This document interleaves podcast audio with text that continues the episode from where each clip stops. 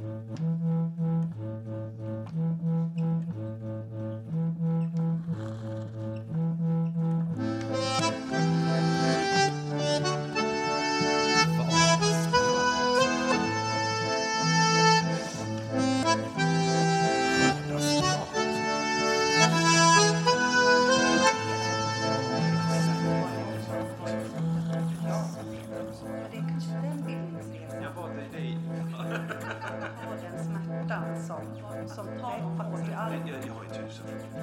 Samtalet med Sara Skogvalle var både viktigt och intressant. Så att när vi var klara så upptäckte vi att vi hade suttit här i 85 minuter.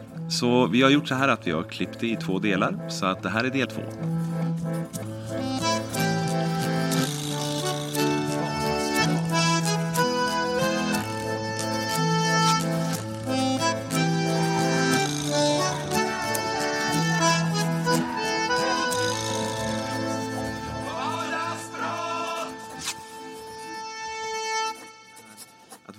Forska i den här utrymmet som du är i. Eh, där ibland familjen kanske är det heligaste som finns på något sätt. Som, som inte ska, samhället ska störa, utan det är liksom ett eget rum. Alltså hur, alltså hur, hur, hur gör det det svårt? Det måste vara svårt att, att komma in i den, det, det rummet på något sätt. Förstår du vad jag menar med det? Absolut. Och, och med det också kanske, alltså, hur, mycket, alltså, hur, hur kan vi som samhälle och individer börja ta ansvar för det här? Alltså tillsammans. För det här är ju, ja, vi måste ju göra det. Vi kan inte låta det få bygga på en familjs självs resa, utan vi måste ju börja lägga oss i. Vi måste ju, och både som individ och som samhälle, hur närmar vi oss det här heliga rummet som ändå familjen är? Det är just det ordet jag tänkte, att den här heliga familjen, att den är ju liksom helig på något sätt i, i våra, vår uppfattning. så.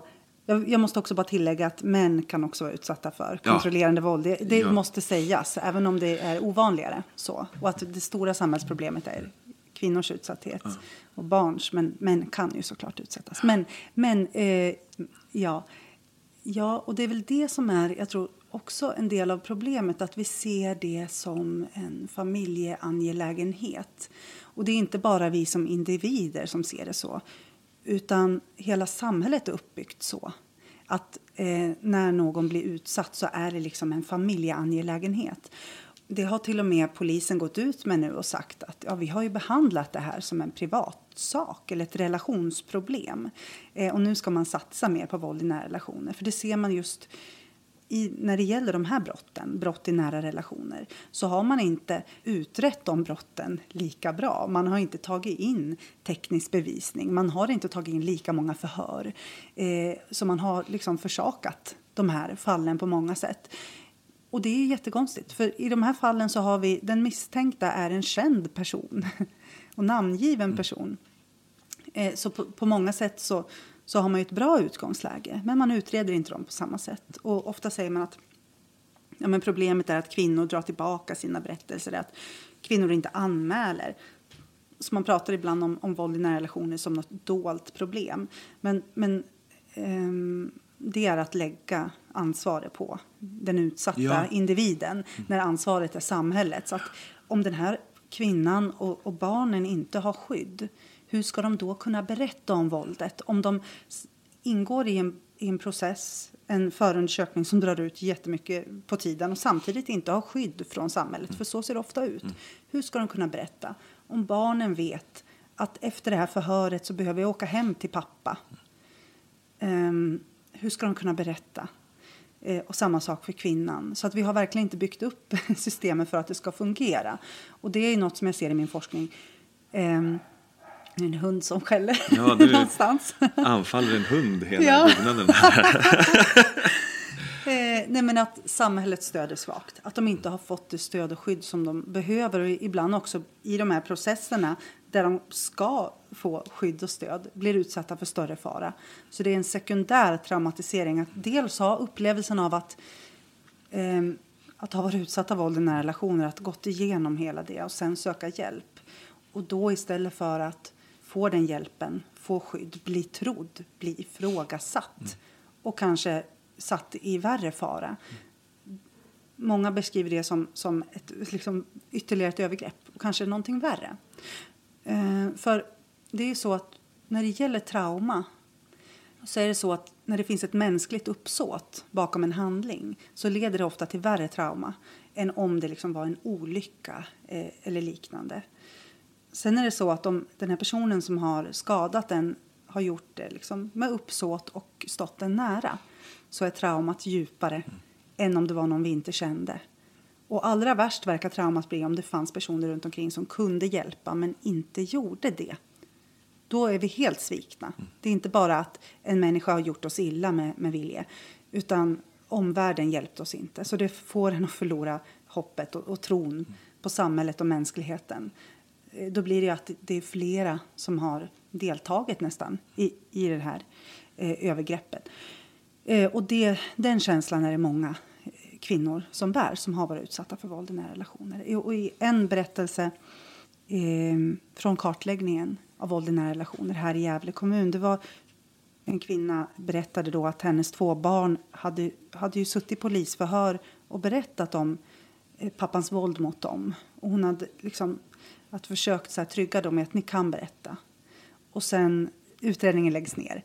Eh, och de måste åka hem till pappa. Och vad händer där? Där kan jag inte skydda dem, eh, skrev hon. Eh, och det är ju inte en enskild berättelse, utan det här är ju något som också många vittnar om. Den här omöjligheten i att hur kan jag göra rätt? Att anmäla. Eh, självklart ska man uppmana alla som är utsatta att anmäla om man orkar. Men det är ingenting som vi kan kräva i dagsläget att kvinnor eller barn ska orka gå igenom som, som det ser ut nu. Eh, utan där måste vi ju faktiskt eh, ordna så att de här kvinnorna och barnen har det här skyddet eh, som man behöver för att kunna berätta, för att orka gå igenom de här processerna. Och det görs jättemycket bra. Jag menar inte att rikta någon kritik mot de som arbetar med det här utan det är hela, hur hela systemet egentligen är uppbyggt. Och när det gäller barnen är ofta liksom en, en nyckel när våldet fortsätter efter att relationen är slut. För det handlar inte bara om att ja, kvinnan ska lämna. Finns det barn där kommer hon aldrig kunna lämna den här mannen helt. Eh, I de flesta fall. För att den där relationen finns kvar, att han är pappa till, till barnen. Eh, och där eh, ser man också att det är väldigt svårt.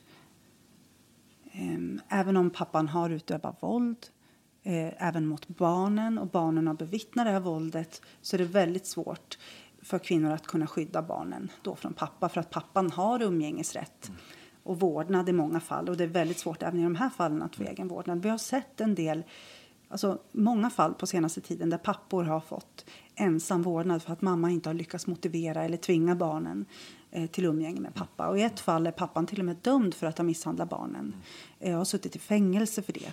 Eh, och sen är barnen rädda, vågar inte träffa pappa. Eh, och efter fyra år eh, så får han ensam vårdnad. Och barnen ska ha begränsat umgänge med mamman så att hon inte ska liksom sabotera det här. Och det är bara ett fall av många liknande fall som är egentligen fruktansvärt. För det, då har man ju sett på det som att okej, okay, bara relationen tar slut mellan de här två vuxna det är där problemet är. Då har vi löst det. Då är det slut på våldet. Men de här barnen lever i samma våld. De går på samma minfält eh, under den här relationen. Samma skräck inför när ska pappa eh, explodera. Och de har hört pappa kanske säga nästa gång bryter jag nacken av dig, jag slår in huvudet på dig och så vidare till mamman. Och för barn blir det här en verklighet. Alltså det händer ju också att män dödar kvinnor men vi vuxna kan förstå att okej, okay, det kanske inte betyder att jag ska dö. Men för barn så blir det ens någonting man lever med. Det här hotet att är idag pappa ska döda mamma eller imorgon. Och att leva under det så pass lång tid och sen hamna i någon slags trygghet i och med separation. Men sen ändå tvingas tillbaka. Alltså de här barnen, det de behöver är att få lugn och ro, få hamna i en trygg miljö och återhämta sig. Men för många av de här barnen så fortsätter ju det här bara i de här processerna. Eh, så där hotet finns, finns också där ständigt. Det är något man kallar för eftervåld då, riktat mot, mot kvinnor och barn. Att våldsutövaren kan fortsätta. Och jag pratade om hur systemet är uppbyggt. Vi, vi har ingen särskild familjedomstol här utan det är tingsrätten som, som dömer Eh, och det betyder att alla kanske inte är experter på de här frågorna. Eh, den kunskapen behöver öka inom rättssystemet anser jag.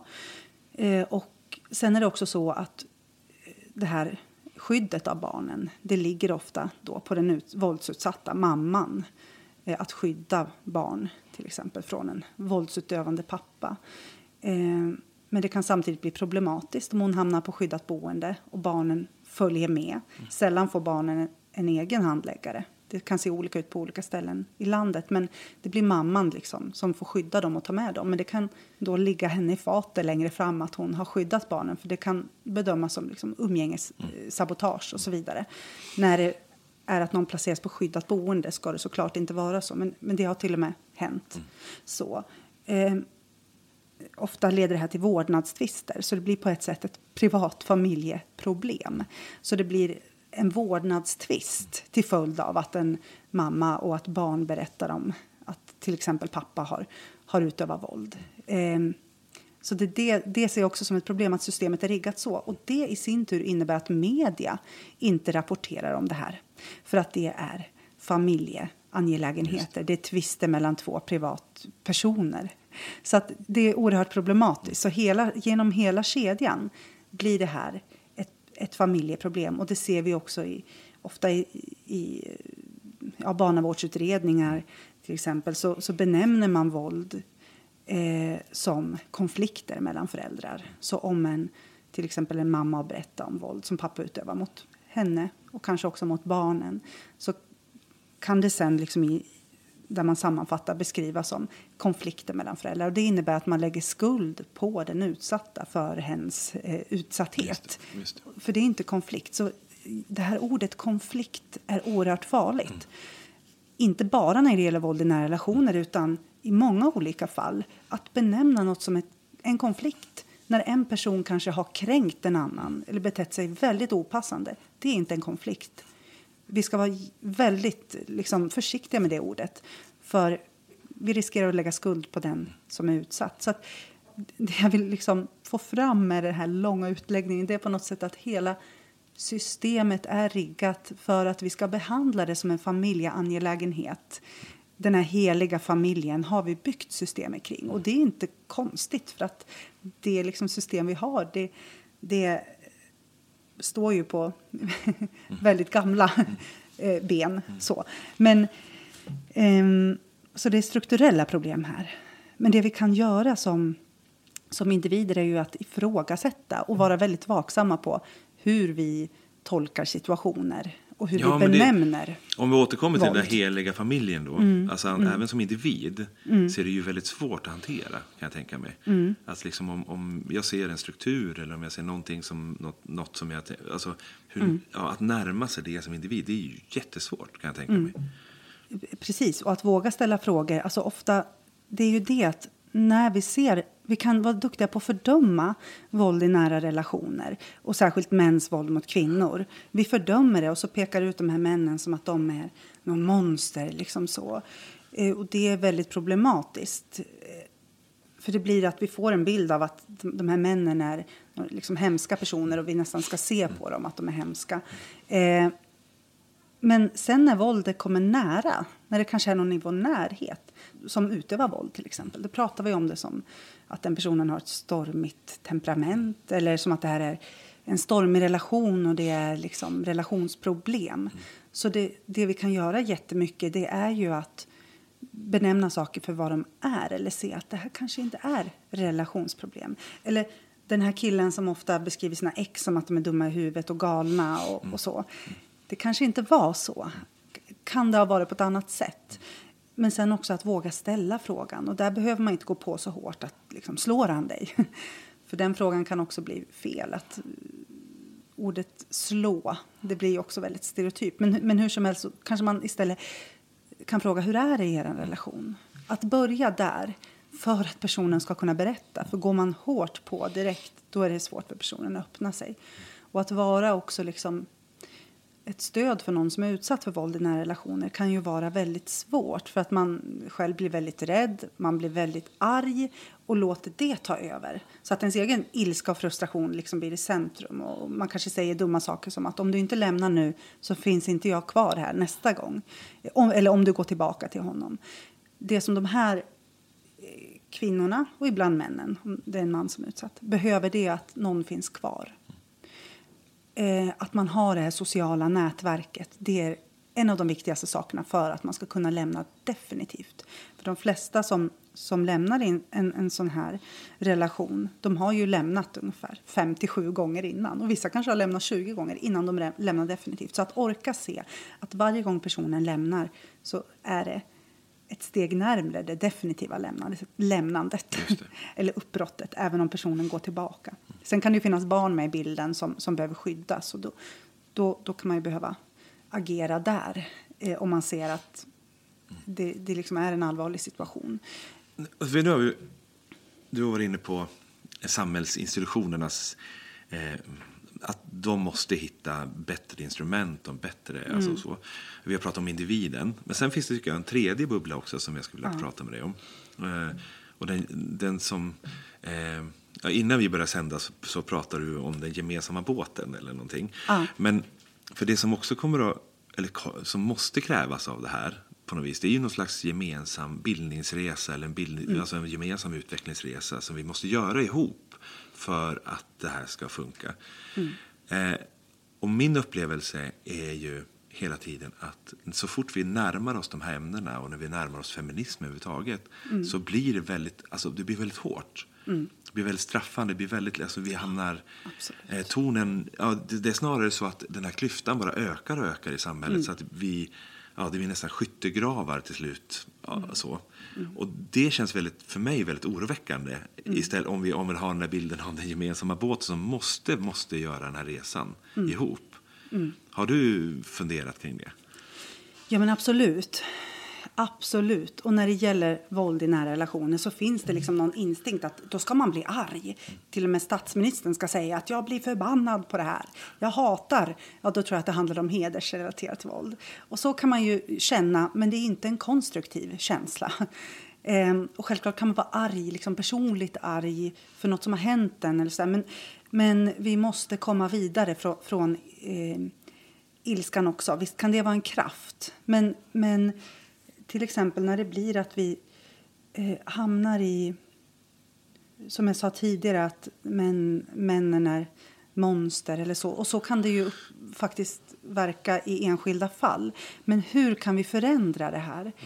Eh, och det är ju mycket det att vi måste jobba med männen, vi måste jobba med, med pojkarna. Eh, vi ser ju att i vissa fall blir ju pojkar nästan så här känslomässigt stympade som barn. Vi vet Eh, genom forskning, genusforskning eh, att eh, föräldrar tillbringar mycket mindre tid med att prata om känslor med pojkar. Eh, man reagerar olika på eh, pojkars och flickors känslouttryck när man har ett och samma barn. Alltså på en film, det här är ett experiment, klassiskt experiment, som eh, det, det, är alltså ett litet barn, jag tror kanske ettårsåldern, som leker med en sån här Jack in the box, det hoppar upp en docka ur och reagerar på det eh, så säger människor när de ser, när, när de får höra hur reagerar David, då säger man att han blev arg. Mycket högre grad. Och när man säger hur reagerar Lisa? Ja, hon blev ledsen och rädd. Så att vi ser att man tolkar barns känslouttryck på olika sätt beroende på om vi tror att det är en pojke eller en flicka. Så att pojkar får mycket mer sällan vara ledsna.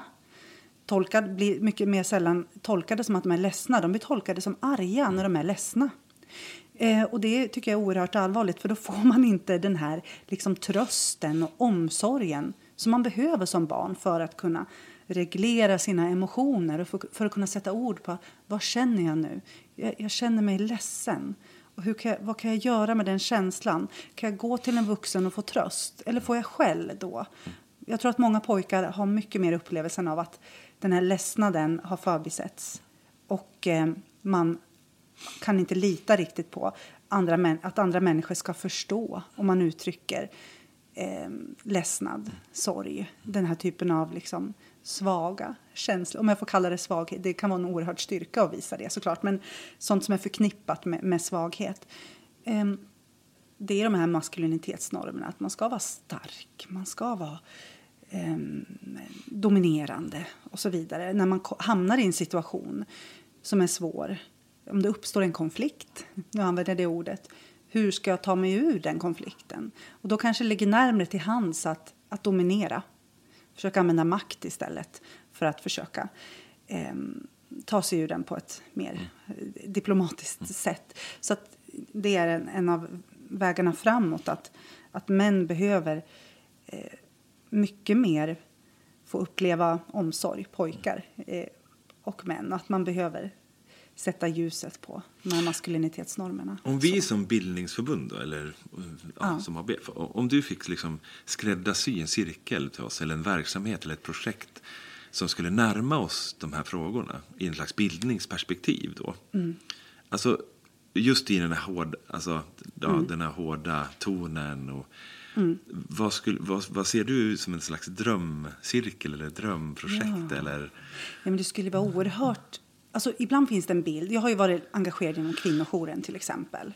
Och, och, det kan finnas en bild av att vi till exempel, eller att man inom kvinnojouren har någonting, att det finns någon så här konflikt med till exempel Stickan som är en krisjour för män och sådär. Där vi egentligen jobbar väldigt mycket tillsammans och för samma mål. Så det kanske skulle vara liksom att olika, vi, vi har ju män också här i Gävle. Eh, den organisationen eller föreningen. Jag vet inte vad exakta rätta benämningen är. Men, men att olika organisationer går samman och har en sån här cirkel där det också breddas. Att det handlar ska såklart inte bara handla om våld i nära relationer utan det här är ju liksom Det kanske handlar om kärlek. Ja, kärlek, ja, kärlek tvåsamhet. Ja, ja. Och det, ja. det, är lätt att man hamnar, som du säger, gräver ner sig i de här skyttegravarna jag tror vi pratar om ord ibland också, att någon råkar säga fel ord och då är den utdömd. Och den tonen kan vi inte ha. Vi måste ha en mer tillåtande ton och det måste kanske vara en regel. Att lyssna istället för att fördöma. Och det är en konstig regel att ha. Men, men att man har det förhållningssättet. Jag, för det är lätt att väldigt snabbt döma ut en person och sen har man tappat den bara för att den uttryckte en åsikt eller sa fel ord. Det är det lite grann tidevarvet vi lever i, att, att vi gräver ner oss i de här skyttegravarna. Och jag, eh, jag är ute och föreläser en, en hel del och var på en folkhögskola för en tid sedan eh, och föreläste om våld i nära relationer. Och då var jag inne på det och pratade mycket om det här med kontroll, latent våld. Och då var det en man där som räckte upp handen och sa att ja, men det är det här. Det är precis det här jag varit med om under min uppväxt. Och det här, det här påverkar mig än idag. Jag har precis nu eh, börjat jobba med det här. Eh, och det här var liksom, hela han utstrålar på något sätt, för mig, alltså min, min fördom var ju att ja, men, en riktig machoman, stor man. Liksom. Jag ser det framför mig som att han hade arbetarkläder på sig, fast det kanske är en efterhandskonstruktion. Ja, ja. jag vet inte. Men, ja, så han berättar liksom, det här har jag varit med om. Det var väldigt vackert att han kunde öppna sig så. Men sen efteråt så hade vi liksom ett samtal med hela gruppen som hade lyssnat om innehållet i föreläsningen och vad det väckte hos dem. Eh, och då sa han att ja, men jag tycker feminismen har gått för långt. Och med metoo och allt. Eh, och där, det var ju någonting, de där orden är ju något som jag hade kunnat triggat ja. på. Och liksom börja och välja att bli arg för. Ja, välja bli arg. Ja. Kanske inte visa att jag var arg i den rollen jag hade där. Men gått igång och börja argumentera för varför det var fel. Men då visste jag vad han hade varit utsatt för. För att han hade ju berättat det innan. Det gjorde ju istället att jag lyssnade på hans upplevelse. Och hans upplevelse var ju det. Att jag är också ett offer eh, för patriarkatet, han använder inte det ordet, Nej. men för liksom samma strukturer, i samma strukturer. Och han, det är främst så han ser sig och det är den resan han gör. Um, så att han tyckte ju självklart inte om att bli utpekad liksom som en förövare. Även om det inte är det metoo-rörelsen gör så kan man förstå att det lätt kan uppfattas så. Uh, och nu känner jag att jag måste hålla tungan rätt i munnen själv. Men, men för mig var det liksom en ögonöppnare att och också det här med att se andras smärta. Om jag kommer tillbaka till det. Att när jag kände till hans smärta så kunde jag lyssna. Då blev han en människa. Han blev inte bara liksom en eh, meningsmotståndare. Utan jag visste vad han bar med sig och varför han sa de här sakerna. Och då lyssnade jag. Och det kan man ju se, alltså om jag får dra en parallell till Anders Tegnell och coronasituationen som vi har nu. Att i början eh, av de här resan, om jag får kalla det för det, så var det ju många som gick ut och fördömde att nu säger han si, han sa så förr och varför gör han inte det och varför säger han inte det? En oerhörd kritik fram till att chefen för Folkhälsomyndigheten gick ut och sa att nej men Anders Tegnell har fått tag i väldigt mycket, han sa väl inte skit, men det, för att använda ett annat ord. Och det har varit, eh, ja vad använder han för ord? Men verkligen att det här är inte okej okay att göra så mot en annan människa. Och sen såg vi hur det helt plötsligt vände. Och jag ser ingenting sånt i mitt flöde på Facebook längre. Den här typen av liksom, hårda Nej. kritik. Utan han blev en människa då. För att det var någonting som sa någon, något om hans eventuella smärta. Och så, så här beter man sig inte mot en annan person. Ja, återigen och det, här att möjliggöra för varandra att vara människor. Ja. Liksom. Och på det sättet möjliggör vi också ett möte. Ja, och att vi sitter i samma båt här och på många ett sätt. otroligt viktigt uppdrag tillsammans. Ja. Alltså att lösa det här. Att, Ja. att, eller hur? Otroligt viktigt. Och det, det är så...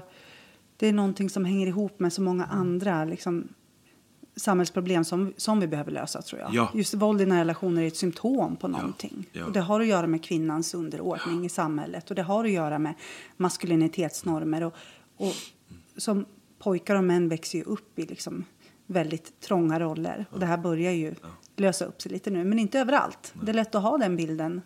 Men, men så ser det inte ut. Nej. Nej, ibland kan man ju vara med om en resa själv och så glömmer man bort att inte alla är med i den resan. Mm. Nej, utan visst. att det kanske är en intellektuell elit som gör den resan. Eller det kanske är någon, alltså, men det är inte alla. Ja.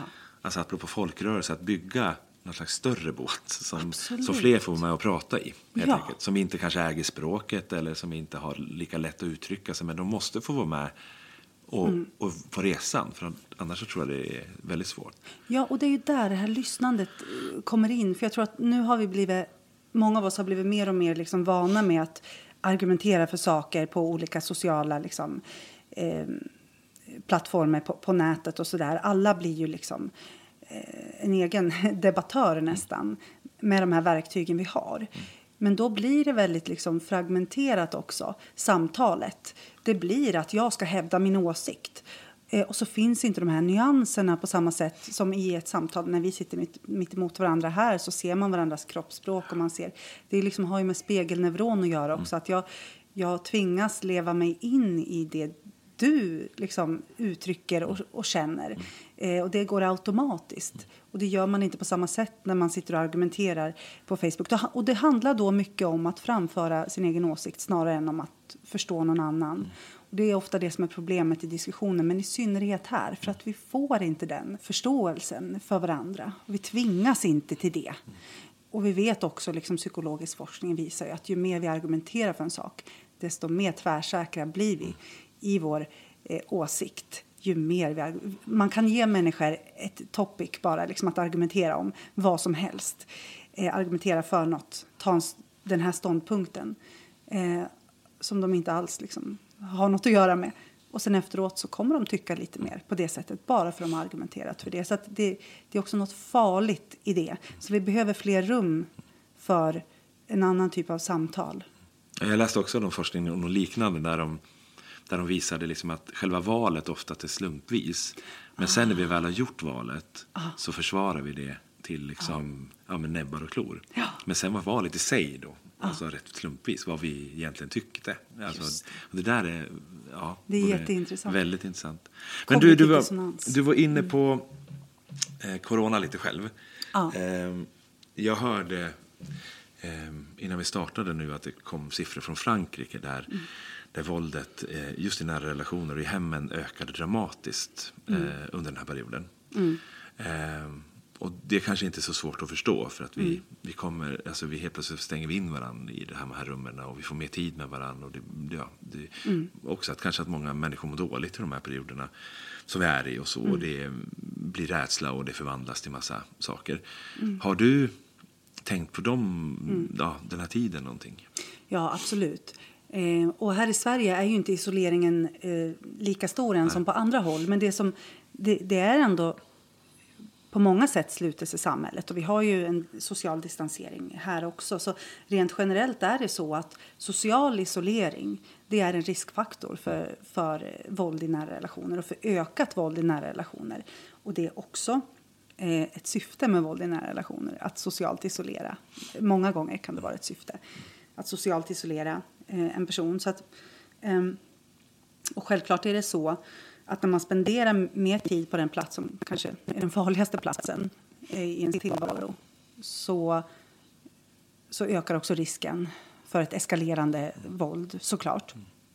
Och sen är det också så att eh, när den här utsatta personen eller personerna inte ska vara i skolan eller på sitt jobb på måndag eller under en hel vecka framåt så kanske de här gränserna för hur allvarligt våld som kan användas flyttas. Eller för hur mycket eh, föräldrarna dricker eller vad det nu är för problem. Man kanske dricker lite mer alkohol eller man kanske gör det hela helgen för man vet att om till exempel, ja, jag ska inte vara på jobbet då på måndag, liksom, till exempel så, eller att man vet att i de fall det är så, barnen ska inte till skolan och så. Och då finns det ju inte lika många vägar heller för de som är utsatta för någonting att berätta om det. För som jag sa tidigare, det, det är oerhört viktigt det här sociala nätverket runt omkring. Och det kan ju vara vänner och familj, men det kan också vara arbetskollegor. Den här, att ha någon liksom som, som kan ställa frågan, hur är det egentligen? Att personen ställer den frågan kan ju vara något som leder till att man kan berätta om våldet, även om det inte är det som den var beredd på att ta emot. Och det här är ju något som jag tror också förövare är medvetna om. Eh, och då kan också våldet, gränserna flyttas för hur allvarligt våldet är när man vet att de här sociala kontakterna finns inte där. Och nu menar jag inte alltid att förövare är liksom beräknande. Nej. Men det, det är ändå någonting som, som, som finns där. Mm. Och det har man sett att även om många förövare beskriver det som att nej, men det bara svartnar för ögonen så finns det en kontroll i våldet. Man kastar inte den där dyraste vasen. Mm. Man kanske har dragit ner persiennerna mm. eh, innan det fysiska våldet. Eh, och eh, man kanske inte utövar det liksom när någon annan kan se. Så att det, det finns en kontroll i våldet. Och när den sociala isoleringen ökar så, så är det ju färre liksom, länkar ut ur våldet. Och, och vad är viktigt då? Ja, det viktiga är ju alltid att... Jag ska också säga det, de här äldre personerna som ofta är viktiga för barn. Mormor, farmor, mormor, morfar. Och som kanske också är viktiga för vuxna. Att inte vara den sociala kontakten med dem. Just det som kanske är de enda liksom, trygga personerna för vissa barn. Självklart ökar det utsattheten något enormt, eh, både liksom emotionellt men också kanske rent faktiskt. Så att den situationen tror jag att vi redan har. Eh, men det vi kan göra är ju att hålla kontakten med varandra och fråga hur det är. Och hör vi grannar, eh, hör vi att det är bråk, gå och knacka på om du vågar. Eller ja, ring polisen, gör någonting. I vissa fall så är det så att det har pågått ett allvarligt våld men ingen gör någonting. Eh, för att man tänker att ja, men om det här är allvarligt så är det väl någon annan som, som ringer polisen eller någon annan gör väl något. Men då blir man också en del i att normalisera våldet. Ofta pratar man ju om att den utsatta och förövaren, att i relationen så normaliseras våldet. Att det som absolut inte var okej okay, eh, tidigare blir mer och mer okej okay och att gränserna för vad som är okej okay att göra förflyttas något enormt och nor våldet blir normalt. Men det, det har också... man ju sett också i samhällen som varit förtryckta att den här normaliseringen ja. den går rätt fort liksom på ja. ja. hur mycket förtryck som medborgare man kan vara i ett förtryckt land. Liksom. Att, att det blir normalitet väldigt snabbt. Ja, och då, då blir man ju som granne eller kollega eller vän om man anar att någonting inte är mm. Okej okay, och ser kanske till och med det. Om man inte gör något så blir man en del av den normaliseringen. För det är klart att både den förövaren och den utsatta förstår att ja, men det, det märks utåt eller det hörs. Grannarna har hört det här och om grannarna då inte gör någonting så blir det en del i, att, i den här bubblan. Liksom. Det blir en del av normaliseringen. Så det, det, kan vi försöka att inte vara.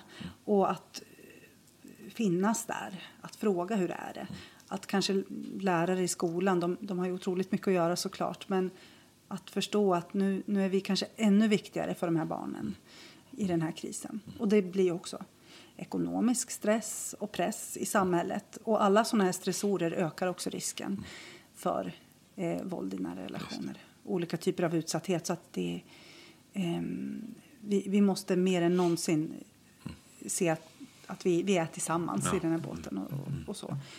Ehm, Men Ja. om vi ska bara avsluta med att, eh, vad, vad gör du under den här perioden? Och Mm. vad, ja, hur ser din, din tid ut nu? Och hur får man, eller om man vill eh, höra mer, och vad, vad gör man då? För du är ju fantastisk att lyssna på. nej men, tack. Ja, men det är du. Ehm, ja, alltså just nu har jag ju tre forskningsprojekt igång, eller de är precis liksom på gång att starta. Eh, det är ett forskningsprojekt som handlar om ensamhet bland kvinnor som har varit utsatta för våld i nära relationer. Så att, och där tittar vi just på de här sociala nätverken, vad de har betytt under relationen, under uppbrottet och efter. Eh, och vad ensamheten har betytt. Så att det blev helt plötsligt väldigt aktuellt eh, i den här coronasituationen. Och sen är det två andra forskningsprojekt där vi dels utvärderar den våldspreventiva metoden eh, huskurage. De som känner igen namnet Nina Rung, hon är en av liksom, upphovspersonerna bakom den metoden. Och sen har vi också ett projekt där vi eh, undersöker ja, en modell kan man säga för att förebygga könsstympning. Så att de där sakerna kan man hålla utkik för. Det kommer resultat från dem. Kan man följa Eh, det någonstans? Eller, alltså, eller, eller har någon Mm. offentlig kanal man kan följa din forskning? Och, Ehm, ja, inte, jag har inte riktigt det. Det kanske jag borde ha. Mm. jag har ju min, min Instagram, liksom, där har jag mitt vanliga namn, Sara Skogvaller. Ja. Så. Men sen dyker jag ju upp ofta eh, i intervjuer eh, och sådär. Mm. Så vi det håller kan man- utkik efter det, Man kan hålla utkik, Ja. men man kan också... Eh, ja, precis. Ja. Och sen, Ja, men- sen undervisar jag också på högskolan. Ja, just det. Så om man är superintresserad kan man ju börja läsa. Ja, exakt. Något av våra kriminologprogrammet till exempel. Och så ska jag säga också. så här, jag vet inte om det är reklam eller inte, men vi, vi startar faktiskt en masterkurs om våld i nära relationer på högskolan eh, till våren. Eh, och det, har man en kandidatexamen i något ämne så kan man läsa den eh, masterkursen. Nu blev det lite utestängande då mot, mot de som inte Ja, har ja, en men- kandidatexamen. Men, men det är en jättebred kurs och en väldigt ambitiös kurs där vi har liksom, det är en tvärvetenskaplig kurs och som handlar mycket om det här praktiska arbetet, bemötande eh, och så av personer som är utsatta. Så det ser jag fram emot. Den kan man söka ehm, om man vill. Nu skulle vi ha haft två temadagar om våld i nära relationer i vår, men de blir inställda. En av dem kommer sändas digitalt. och hur Ehm, får man tag på det? ehm, ja, eller kan man precis. som vanlig person se det? Eh, Det kan man ju. Det kommer ju vara en länk. Ja. En av dem, den dagen då kommer inte jag liksom hålla någon föreläsning. Nej. Men det, det handlar om heder Ja. eh, och könsstympning. Och det är den 20 april. Eh, och vi, vi ska fixa en länk istället. Så, så man kan nå den här Och föreläsningen. det är på högskolans hemsida? Ja, eller? högskolans hemsida kom, kommer det läggas ut på. Så det, det kan man följa. Ehm, Men du, Sara så. Skogvaller, tack för det här samtalet. Tack så mycket. Och tack för allt du gör, skulle ja, jag också vilja säga. tack. Ja. tack för att jag fick komma. Ja. Hej då. Hej då.